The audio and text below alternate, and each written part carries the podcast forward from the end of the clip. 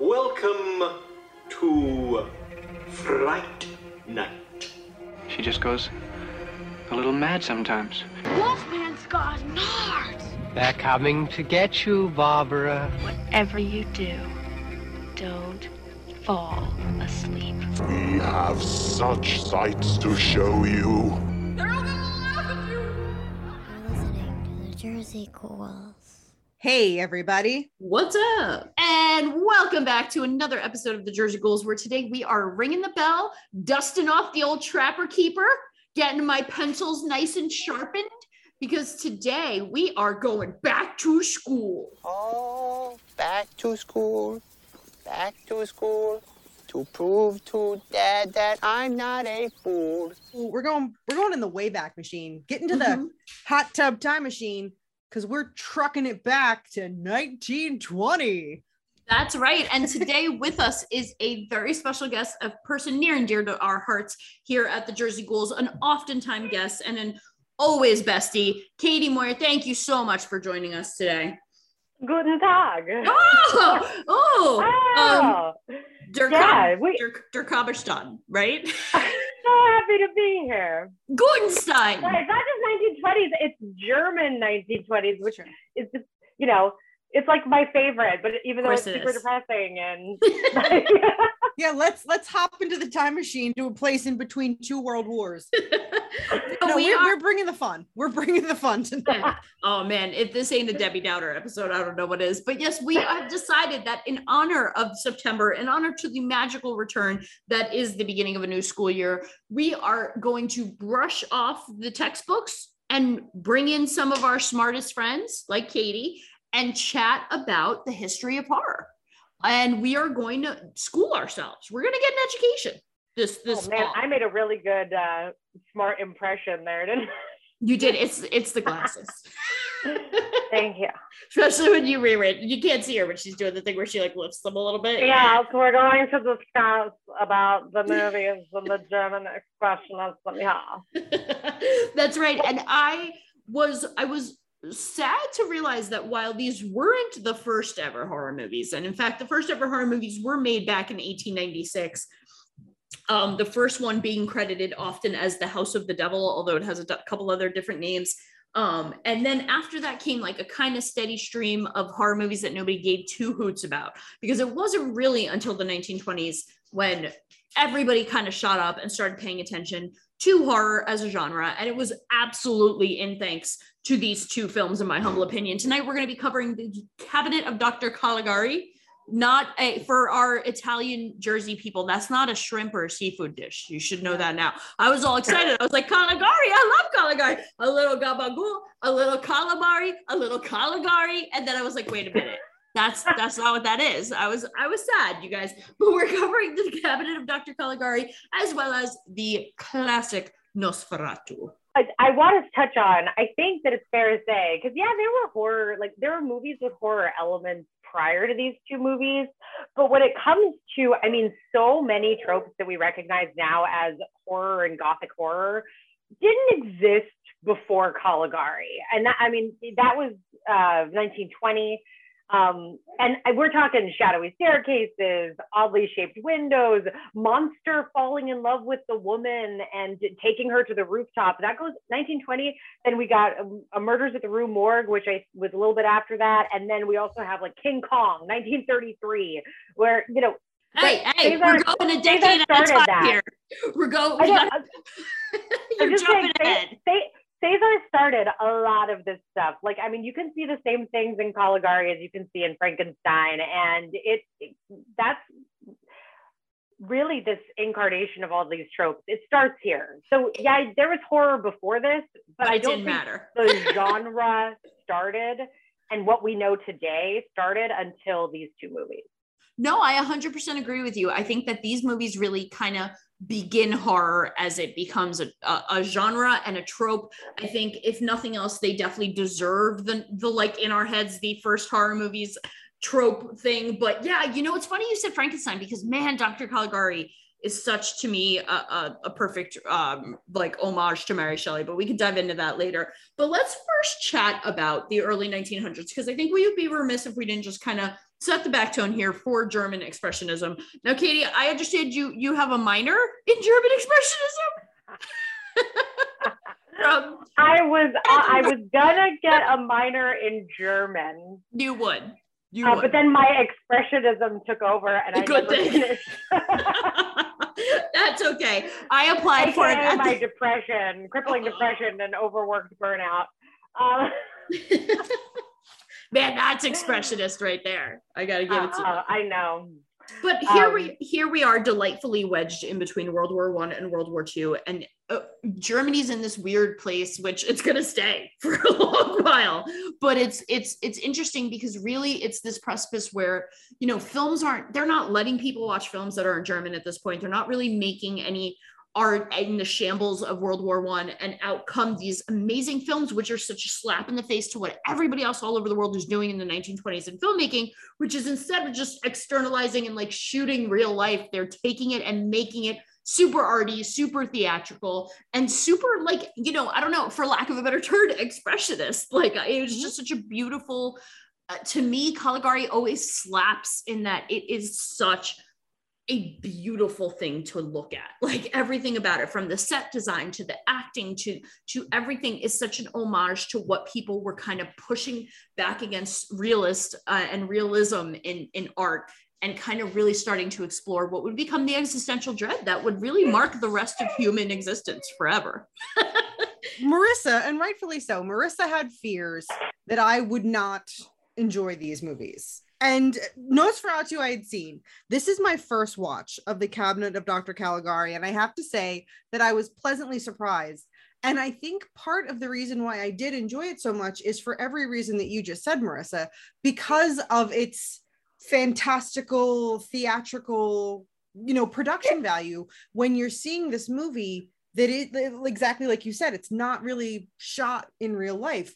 It's straight out of theater. And someone who was a theater major, I sit back and I can appreciate the painted sets, the tricks they did with lighting to convey, you know, a certain mood or to change the time of day. I mean, you've got the Commedia dell'arte archetypes in this movie. See? Wow, yeah. My basement just flooded a little. You've say got that again, classic, but slower. No,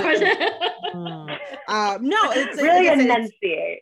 Because it was so theatrical. Silent film in itself has to be, because how else are you going to express without, you know, sound? But I thought it was really well done. I'm assuming it's not the first movie with a plot twist, but I felt like there was like a plot twist. I was like, it really kind of hit you with a couple of plot twists, and I was like, God, Germany 1920, I wasn't expecting you to come through with a plot twist, but they hit you with a couple of them. And like I said, for me, it was actually more like sitting and watching a play, and I thoroughly enjoyed it.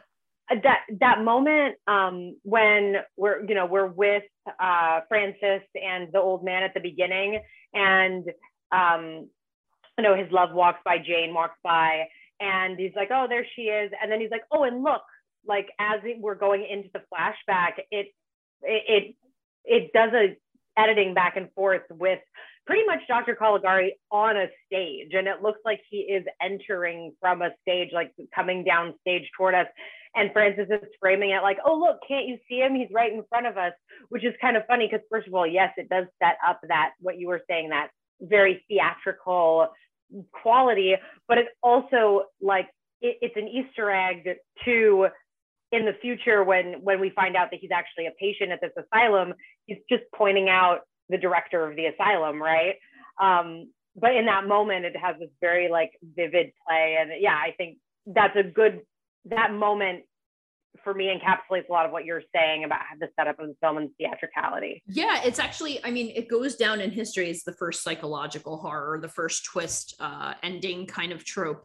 And I gotta tell you, it's such a beautiful, to me, and I think Caligari rises to the top of the pile in my head, because if we're talking about expressionism as just a simple, attempt to present the external world in a way that manifests your internal fears and your internal, internal feelings, I guess, and struggles, for lack of a better term. There is no better film that does it for me than this one. And especially representing Germany's fears. I mean, because listen, we're wedged in between the two world wars, and there is no doubt that people are terrified of the idea of losing control of themselves, right? Nothing is scarier to them than like this totalitarian control that's going to breathe down their neck, and it's happening whether they know it or not. And I think this film speaks to the fact that I think they do know that it's coming. I also think the undeniably uncanny coincidence that a character named Caesar is the monster right before Hitler takes over is such a fascinating, like, weird kind of like look into the future of the fact that there's these things that are going to come along, and you're going to lose your consciousness to it. You're going to lose control of yourself to it. You're going to lose your freedom to think. And I think a lot of that is going to come in World War II. And this film like almost captured that fear without even fully ever realizing that it was. The other thing that blows my mind about this film is, as a psychology major, I'm so floored by just how perfectly, delicately, I guess I want to say, this film explores how people were terrified by the thought of psychology at this point, right? Freud's just getting started in the early 1900s, and the whole world is starting to acquiesce to this idea that there is something like a psyche, there is something about our brains that we need to understand. But let's be honest, mental institutions are terrifying, right straight through like the 80s. So, and I mean the 1980s here. And so I think this film not only captures the government and the societal fears, but it also plays with like psychology and like the unreliable narrator in a way that is so fucking ahead of its time, you know? And this film just makes me gush and makes me realize why I love film as much as I do. Like, there's no better movie to nerd out to and start this with than this movie. But I'm gonna shut up, I'm gonna let you guys talk. I think another first that this movie has, this might be the first documentation of the bro code, because Francis and Alan at one point were like, look, we're both into this girl, whoever gets her, let's remain friends. I'm like, dude, it's the first ever bro code. Okay. Oh my God, that's so true. And I gotta tell you, hot take, I don't think Alan was the first choice. I think she would have went with the dude that died. That's my hot take. Like, she was mad. Yeah. Wait, Alan did die. Switch it. Who was it? Francis. Right? Yeah, no, that's what I'm thinking. Is that, yeah, I thought that too, was that Francis was not the obvious choice there. Winner by default, you know. Yeah. Sorry. Hey, take a win where you can. And on the list of firsts for Caligari too, it's also one of the first framing stories or nonlinear storylines. I mean, it would be 22 years before Citizen Kane really like it was noted for that, and this was one of the first examples where we're not seeing the story in a linear way, so that's another just plot twist, framing story, bro code. There are so many firsts in this movie. It's so true, and there is a lot of parallels between Orwell's style and this film. The director, Robert, you're gonna help me pronounce it, Katie. Robert Wiener Schnitzel, Weiner, Vine. I did it. Robert, let me take that again. Robert Wiene. There we go. I nailed it. And written by Hans Janowitz and Carl Mayer. Can I say it? That I'm like Wiene and Mayer. It's like, Mayer. It's like all the time. The R is super soft. Mayer. Mayer. This is great, because this is like all the times when I try to pronounce a Spanish word and Marissa makes fun of me for pronouncing it like a white person. This is great. Now I can make fun of the Latino girl for pronouncing German words like a Latino. I'm getting my comeuppance tonight. That is for goddamn sure. And yeah, though, it's funny because every time my husband actually studied German as well, and every time he says things, I'm always so impressed because I'm like, nine? What? Like, that sounded so good. And no matter how hard I try, I just can't get like the inflection and it's the Latino. I mean, just it's like, be angry. I am. But so you would think this is a language you would think I would organically be good at. That's right. I mean, no, it's a different kind of angry. There's a very industrial kind of angry, and then there's a fiery angry. So you have the fiery angry. Wow, Latina. German is industrial angry. That's true. You are a spicy meatball. I am a spicy meatball. I am not a nine. You're the spicy meatball. You're not sauerkraut. You're not sauerkraut, baby. I can't be. I don't know why. I try. I'm just German. Just doesn't come easy to me.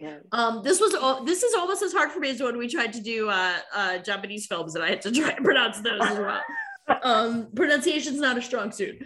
The other thing that I kind of want to just dive into with you guys and get your opinions on is this ending. We're talking about this twist and what, so are we to take it that he's just batshit? Or are we to assume that there's something bigger and more evil and sinister at large here? I'm curious to get your guys' take on that. Well, like part of me in like my heart of hearts wants like the almost like butterfly effect kind of ending where yes, Francis is cuckoo bananas and he's in the asylum, but for some reason he has the wherewithal to sense the danger.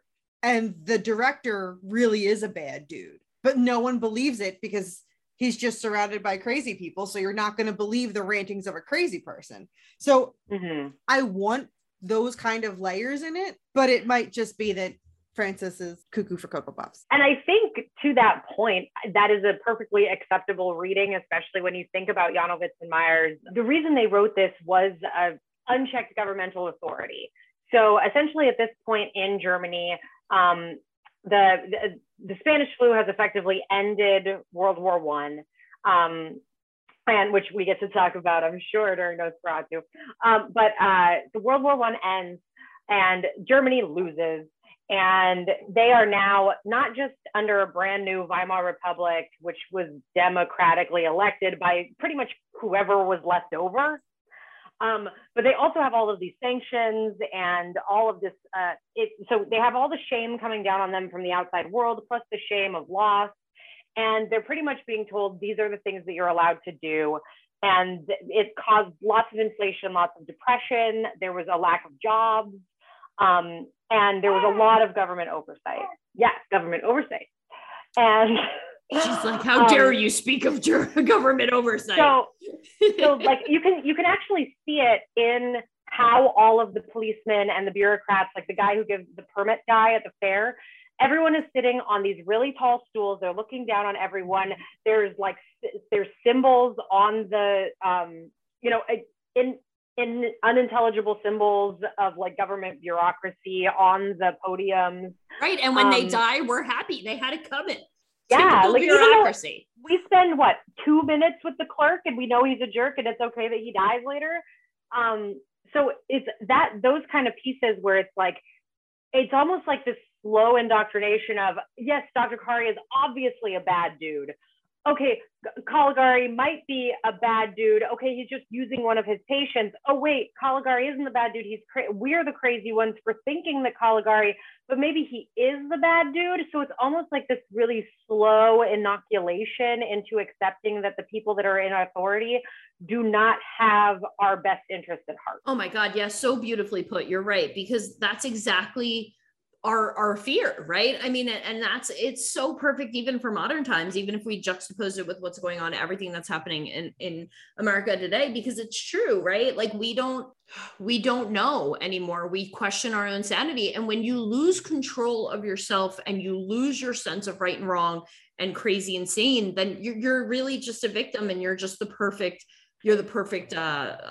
fodder for these governmental authorities and for authoritarianism. And I guess that's what a perfect, beautiful way to look at what happens in the upcoming years in Germany. Man, that's deep. Yeah. The other thing, guys, that made me sad is that if it's not real, because like, I was like, man, how awesome is it that he gets to just join the police investigation? Like just full on, grab his Scooby-Doo badge, put it on and go nuts. And then I was like, oh no, he's just cray-cray. And then wouldn't you want to be able to jump in and help like the fray? Right. Like how much fun. I have all the knowledge. Like, no. And like the way that the set pieces continue to more and more dramatically take on these like interesting angles and like bonkers kind of symmetry to correlate with how much we're realizing they're just how insane this world is. It's just so beautiful. It just makes me fall in love with everything that they did on this film.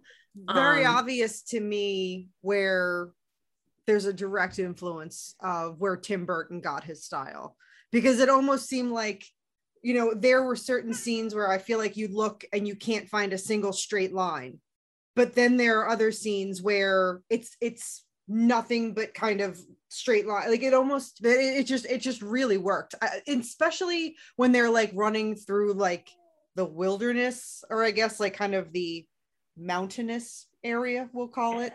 I don't know, like the floor looked like bacon to me, but that's just because my fat ass was like, oh, bacon. But no, I loved the art style of it. And like I said, someone who, I also love Tim Burton movies, so to me it's very obvious where there's some influence, because you can see it 1,000% in this movie. I actually think that one of the most poignant things for me was that like uncertainty at the end. I read an article, you guys, called 100 Years of the Cabinet of Caligari, Why We're Still Living in the Shadows by Alex Barrett. I highly recommend it. We'll link it in the notes.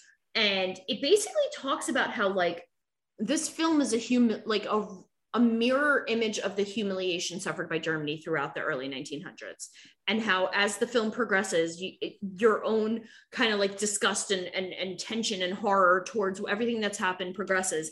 And he said, you know, like the biggest fear that this film really represents is that we don't know how it all ends. And that's the scariest part. And it was such a like shudder to think of how it does end for Germany once we plunge into World War II. But more importantly, like, we don't know how, like, I think we're in a moment in American history where I think we're wedged in between bad stuff. Like, and I mean, I'm obviously the pandemic and everything else is still so scary, but I'm talking politically and on a global scale. I mean, it's the fall, it's the season of remembering September 11th. It's the season of kind of reflecting on everything we've learned in history. And I got to tell you, I think I'm scared for where this is all going to end too. So this film really kind of hit deep for that for me as well. I read a really interesting take on something, and I think this plays into it, what you were saying about kind of like not knowing where we're going and not having any ability or agency. And I thought it kind of goes back to, I think,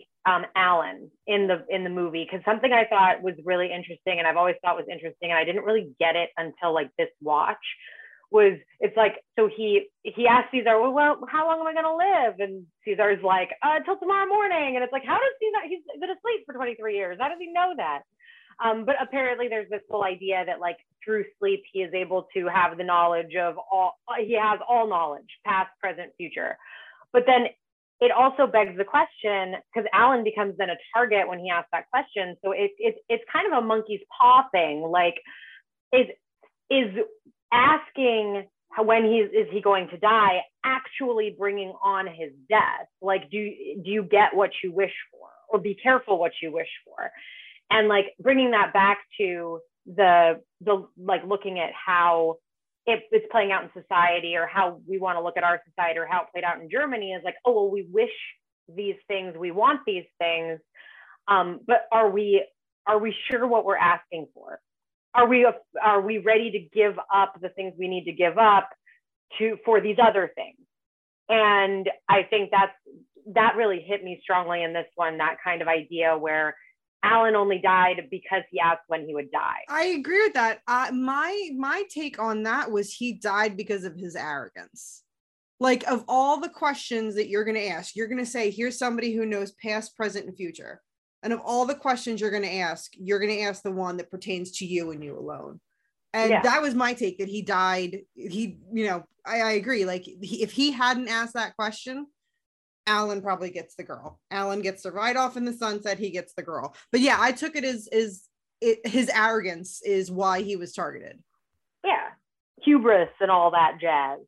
And I think that applies into like the like being having hubris and arrogance of like, you can take that on a larger level and be like, okay, like, do we think we know we're going in the right direction, or do we really know nothing? Are we really just in the asylum? Ah, oh, so such a good point. It makes me, yeah, it like it gives me goosebumps when we have these conversations. They're so good. No, it's so true. And I think that's I think that's a great segue, because I'm like chomping at the bit to tie this to Nosferatu, because the one thing I keep going back to is this idea of like windows and mirrors and shadows, and how like, you're right, we have so little actual grasp of like what we are and who we are, that like these German expressionist films make me like question, they like matrix me every time when I watch these movies. I'm like, who am I? Like Derek Zoolander, because at the end of the day, like the fear of how unreliable we are in our own lives, and like how we're always just fearing the things we don't know and we don't understand, or our own questioning our own sanity is so just runs so well through both of these films. And again, I have to say that Caligari is my top of the pile for me. I know, Jackie, you said you don't feel that way. No, I like Caligari, but given the choice of these two, I like Nosferatu a lot more. I really, really like that movie. A good old-fashioned vampire movie, and I am on board for the good old-fashioned vampire. And I don't know if this was a first for Nosferatu, but I do ask that Jamie Lee Curtis please have a seat, because Greta Schroeder was really our first final girl. She embodied it. She's the first, because she's the one that defeated Nosferatu. Yep. She is the one who ended up saving the day. She lives. Greta Schroeder is our first final girl ever. Wow, I need to face for. I know. I need to chew on that, because she dies, doesn't she? She dies. Yeah, she dies, buddy. She gives her life for the. I thought when it's all said and done, she wakes up. No, I believe. I mean, unless you watched a different version. Because there are like 20 bazillion versions. I know. And that part hurts my brain. And I know that, Katie, you are the one who schooled me on this, so I'm not even going to pretend like I knew this all on my own. But this had to do with Dracula, right? And Bram Stoker's estate? Yeah. So essentially, as soon as Lady Stoker got wind that it was even close to trying to be Dracula, she came after it with hearty vengeance. But they had spent so much like on marketing that the company Prana Films, who produced it, had already gone bankrupt. So there was nothing to come after. So she was like, well, if I can't, make money off of it, well, then I'm going to destroy every single copy that ever existed. She did not get all of them, which is why we get it today. But listen, she was like, fuck around and find out. You know what I'm saying? Yeah. Well, and it wasn't the first one. There was a Russian adaptation that came out, and I don't think you can find that anywhere. That came out before. And again, it was her being like, like, this is my husband's book, and I am going to get paid if you're going to take this story. I mean, to be fair, there's no denying that it's Dracula, right? I mean, as much as it sucks that we lost some of the, some of the original versions, and we're still kind of spinning our heads with all this. I feel like Jackie's Googling whether or not she dies. Because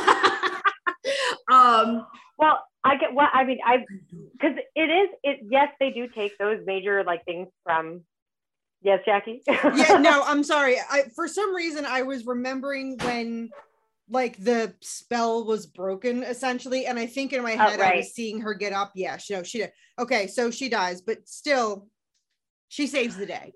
We'll call it that. Yeah, she still saves herself over to save everyone. And that is, I think we talked about this in terms of like kind of being an ubermensch and being able to be so contented with your life and the Nietzsche vibes that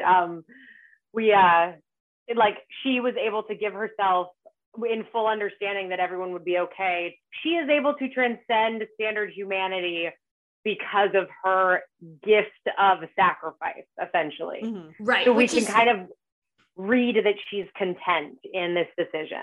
Man, it makes it hard to villainize the anti-feminist undertones there, because the idea of a mensch, I'm like, oh, like how can I be mad? She loved what she did. And it's true, it's like, it's so easy to fall. And I mean, like, you're holding your adorable baby in your arms, and it's so easy to fall into the trope of, well, I'm just going to give myself, for others. And it's, how that goes, that old trope. Yeah, but like, honestly though, for like Hutter, which is the, Thomas Hutter, who is clearly is supposed to be Harker, but what? Neither here nor there. Quiet, boy. You want to get sued? That guy's kind of a like. What? What an asshole. Lame guy to give your life for. So lame. So true. So true. And the feminist, and no matter how much I do love Nosferatu, I think Schreck's performance is iconic. I think this film plays so beautifully with like the Spanish flu, plague fears, the fear of the other, all that other kind of stuff that we can certainly unpack. But at the end of the day, I can't, like, it gets stuck in my craw. You know what I mean? This idea of like, she gives herself up. And she ultimately is like the typical sacrificial virgin, you know what I mean? Like, and she, and it don't get me wrong, it's so beautifully shot, but her death is so all for naught. You know what I mean? Like, here she is, like, taking one for the team, but you know what? Like, see, but I gotta disagree on that one, because she, okay, sure, she's a sacrificial lamb, but that's her choice. She didn't have, I mean, nobody had the gun to her head. Nobody was like, no one said to her, oh, look, here's what you need to do. She, you know what harm can come from reading a book? She picked up the book, she read through the whole thing, and she saw that the maiden can do this. And she was like, you know what? Broads, I can save the world. If broads just stopped reading, then we'd all be better off. No, it was like, it was her, you know, I think it was her moment of, I can save the world. You know, I don't think she necessarily sacrificed herself for Hutter specifically. I think it was, she knew that she could save the world. She could end the evil with her sacrifice. And no one, I mean, there was nobody else there in the room. No one told her to do it. She, of her own volition, was like, yeah, you know what? I'm going to be a bad bitch and I'm going to save the world. I agree with Jackie. I mean, she read the book, which was against the wishes of the males in the room. She did it in spite of their protests and with full knowledge of her actions.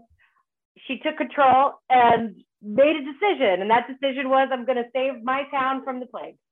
Dude, she's the original Buffy Summers. Okay. This is our first Vampire Slayer. Exactly. There's just no Xander to bring her back to life. All right. If only she had season one.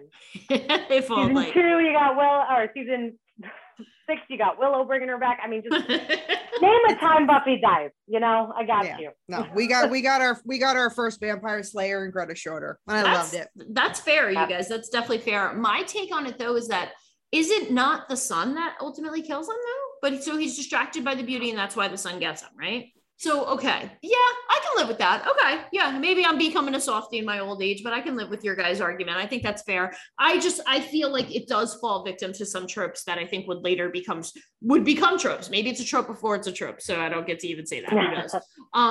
I also love that the vampires pug ugly. Like, I think that there are some readings of this that say that it has anti-Semitic undertones, that it has fear of the other, which is problematic. And I think that's all very valid, but I find it fascinating to take a genre that is usually a subgenre, I should say, that is usually very ingrained in hypersexuality and the allure of the vampire, right? Bela Lugosi really sets this standard. And from there, it just gets sexier and sexier. I'm looking at you, Gary Oldman. But at the end of the day, but at the end of the day, like, fucking Nosferatu is scary and rat looking and you know? Yeah. Well, and they had to certainly make changes to try to differentiate themselves from Dracula. And Schmacula was taken. So it has a lot to do. So there's two pieces to this. First of all, Nosferatu is a nonsense word that did not exist before this movie. Love a good nonsense word. So some historians have said that it is a mesh of two Latin words. Other readings say that it's the Greek word Nosphorus. Translation is plague carrier. And then, like, the idea of a vampire was not foreign. It existed before Dracula. Right. Just Dracula was very famous in, like, European folklore, being rat-like and being a plague carrier. Those two things were already pre-ingrained in how they understood vampiric entities to be, things that took your life force. Because it wasn't always just blood. Sometimes it was, you know, like in What We Do in the Shadows. Colin Robinson. Oh my God. My God, my favorite vampires. In my best Colin Robinson moment, let me tell you about the Greek translations of Oh, that was, I wanted to say this about Caligari, and we didn't even get to, because there was the Max Schreck, which, okay, so that, like, there's the whole fake mythology Shadow of a Vampire thing where he actually was a vampire. Right. And if you actually look at his, like, he, even though he did over 100 films, like, the most known thing he did was Nosferatu. So there's, like, crazy mythology there with him.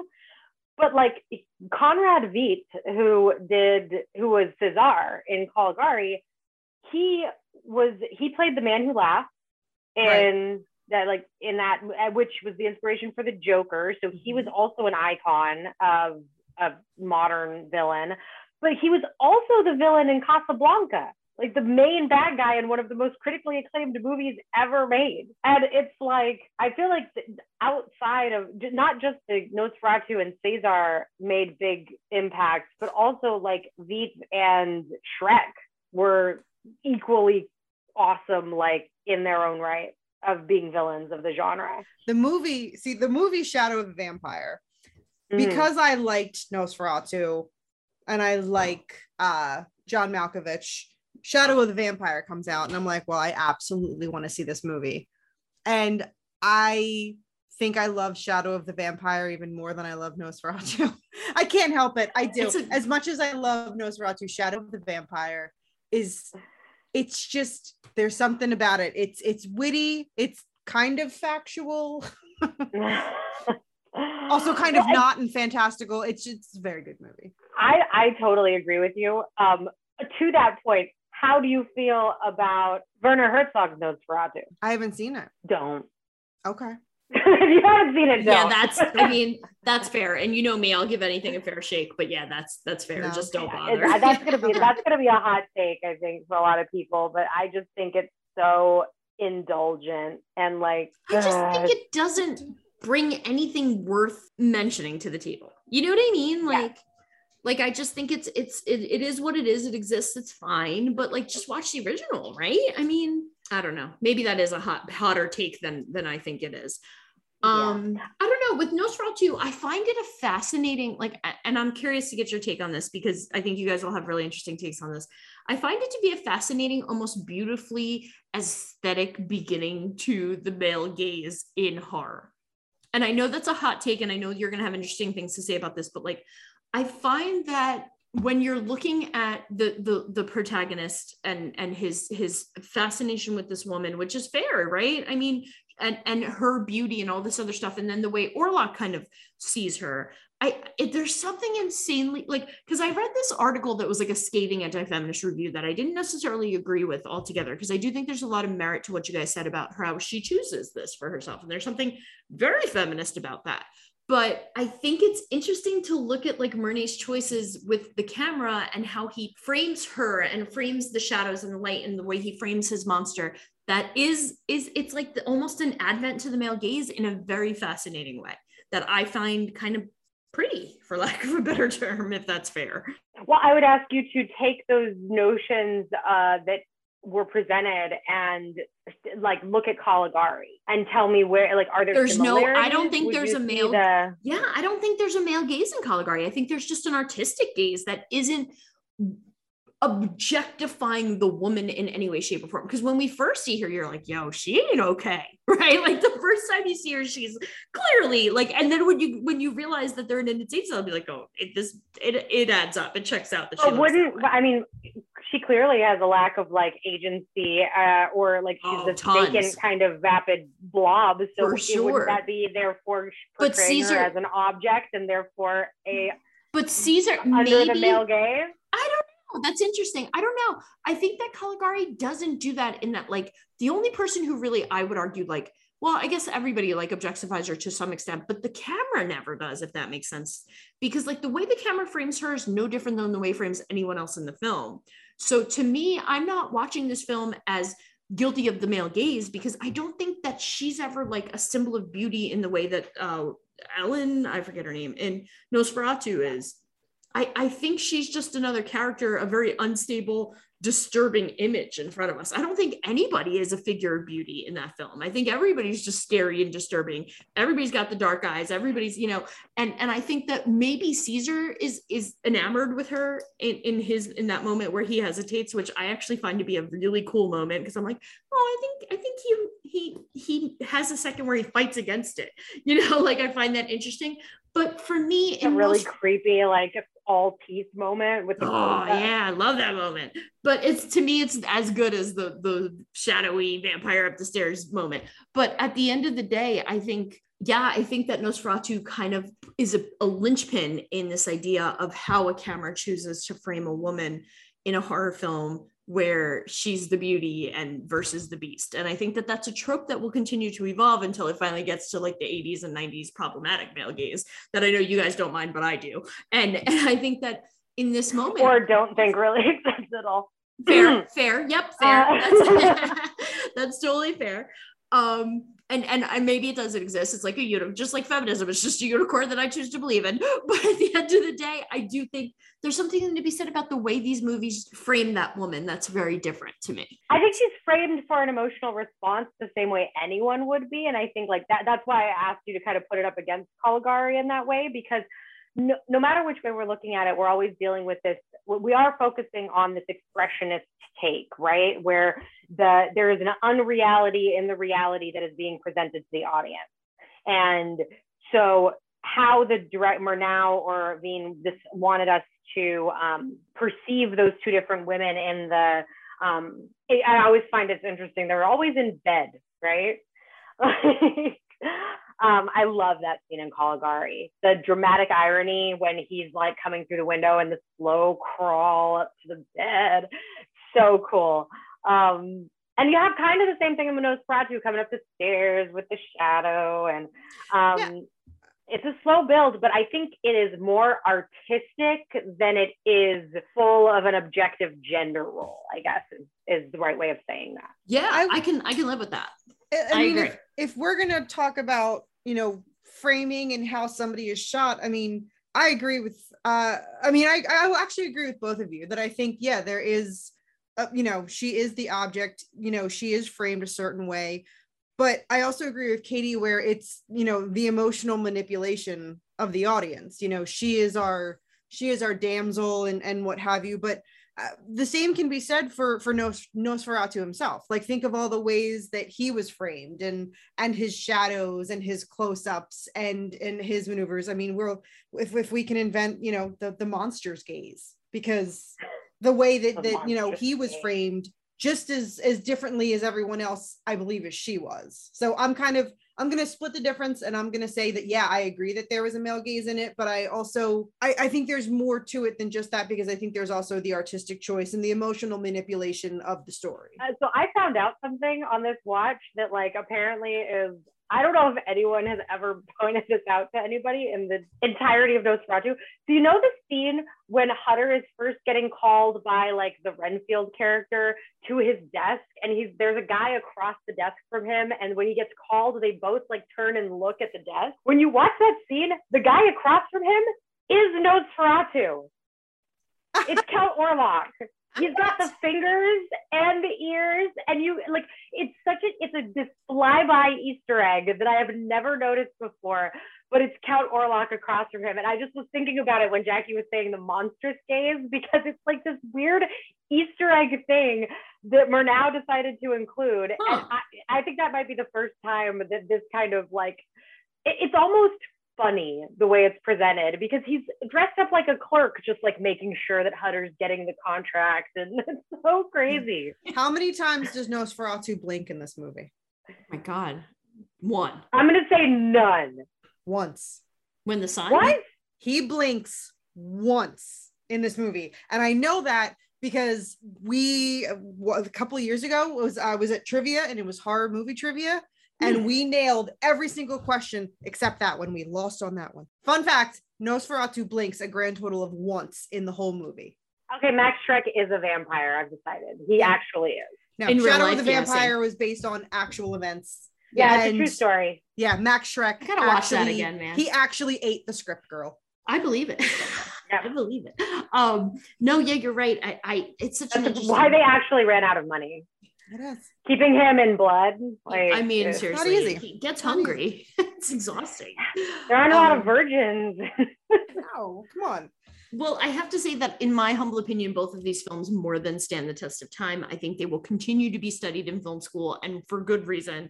I'm super excited that we kicked off our fall of academia with not only some awesome perspectives, and thank you, Katie, for all that, but also for what's two freaking absolutely amazing films who never cease to amaze me. Every time I watch them, I fall deeper in love with both of them. So anything else though? I don't want to cut anybody short. We might have missed some stuff. If I have this correctly, it is Hutter, Ellen, Professor Bulwer, and Orlok. Now, what is the guy who plays Renfield, like the Renfield stand in the thing? Oh crap, I don't remember. Knock? I think it's Knock. That sounds right. I think it's Knock. Okay. Last time we talked about this movie, we could not get any of the names. we just kept saying the Dracula version. We did. We'd be like, well, Harker. Yeah. Mina does this and Lucy does this. And man, not to throw back to mise en screen because I miss it, but what mise en scene in these films, huh? Oh my God. Yeah. Let's talk about the mise en scene of the... Seriously, of both of these films blows my mind. It is. It's beautiful. And I love that in the newer versions, if you're watching on Shudder, they have the old title cards in Cabinet. Me too. And that it's like it's so brings a different life to it than having just the standard title cards, because that was the original title card, or I say title cards, but the insert cards as well, the dialogue cards. And so like having that brought back, every restoration of these movies makes them better, and it's been so fun to see them over the years. And I mean, let's just take a minute to acknowledge the fact that both of these are 100 years old, and like they are amazing. It's kind of bananas to think a movie that is 100 years old is standing up to the test of time. Yeah, 100%. Well, Katie, thank you so much for coming on and chatting with us tonight. This was absolutely a joy to have you. Love talking with you guys, and of course, German expressionism, I love, but there's lots of stuff I love too. Who knew that I would be down to clown with German expressionism? I know, I'm so excited. And make sure because you're a Tim Burton fan. That's true. So you gotta. That's true. Tim Burton fan, true. Theater major. What's not to love? It all lives. It all lives there. Stick around, everybody, because we will be bringing you more history of horror this fall on Jersey Ghouls as we wax academic. So, Katie, tell us a little bit about where we can find you these days. Well, I mean, you can find me on Instagram at PsychoCC57, but I encourage all of you, to visit Dread Imaginings. The featured story of October is Mrs. Carlisle's Ritual Room. This is one of my first fiction published official. So again, that's dreadimaginings.com. It's their featured story, and it's Mrs. Carlisle's Ritual Room. I cannot wait. All right. So we hope you guys have enjoyed the 1920s. Again, next episode, we're jumping to the 30s. Katie, thank you so much for joining us. It's always a pleasure. And hey, everybody, check us out on your favorite podcasting app. Find us on Facebook and Twitter and Instagram and all the socials. Just search for Jersey Ghouls. You'll find us there. JerseyGhouls.com for all the fun and shenanigans. Also, Renegade Film Festival is coming up. You still have time to submit your film. Filmfreeway.com until the end of this year. Right, Marissa? That's right. We're running a special back to school promotion right now. So it's a good time to get your film into the Renegade Film Festival. And also, Mr. Vernon, we accept the fact that we had to sacrifice a whole Saturday to be here with the Jersey Ghouls. But what we did was not wrong, because we are the intellect, the jokester, and the idiot. And I'm pointing at myself when I say the idiot. Just in case anybody needs clarification there. Tropes we would be. I'd be the nerd. I was always the nerd. Like Brian was always the character I associated myself most with in The Breakfast Club. What, you guys did it? Maybe Ally Sheedy's character too. Yeah, I was always Ally Sheedy's character. Ally Sheedy. Really? Or, yeah. Okay, fair. Yeah. No, I was never that. It's a sandwich. Yeah, I was going to say Pixie Sticks on the Captain Crunch on the peanut butter. To be fair, I would try that sandwich. Also the vodka. Also, I do love when she throws the bologna up and sticks on them. Yeah, that's just to throw the bologna. No, I know my role in life. I was a Brian. I was definitely. So, all right. And on that lame note, bye-bye. Bye-bye. Auf Wiedersehen. Oh, so cool. I love it. She keeps us classy. Don't you forget about me. Don't you forget about me. But you won't come by.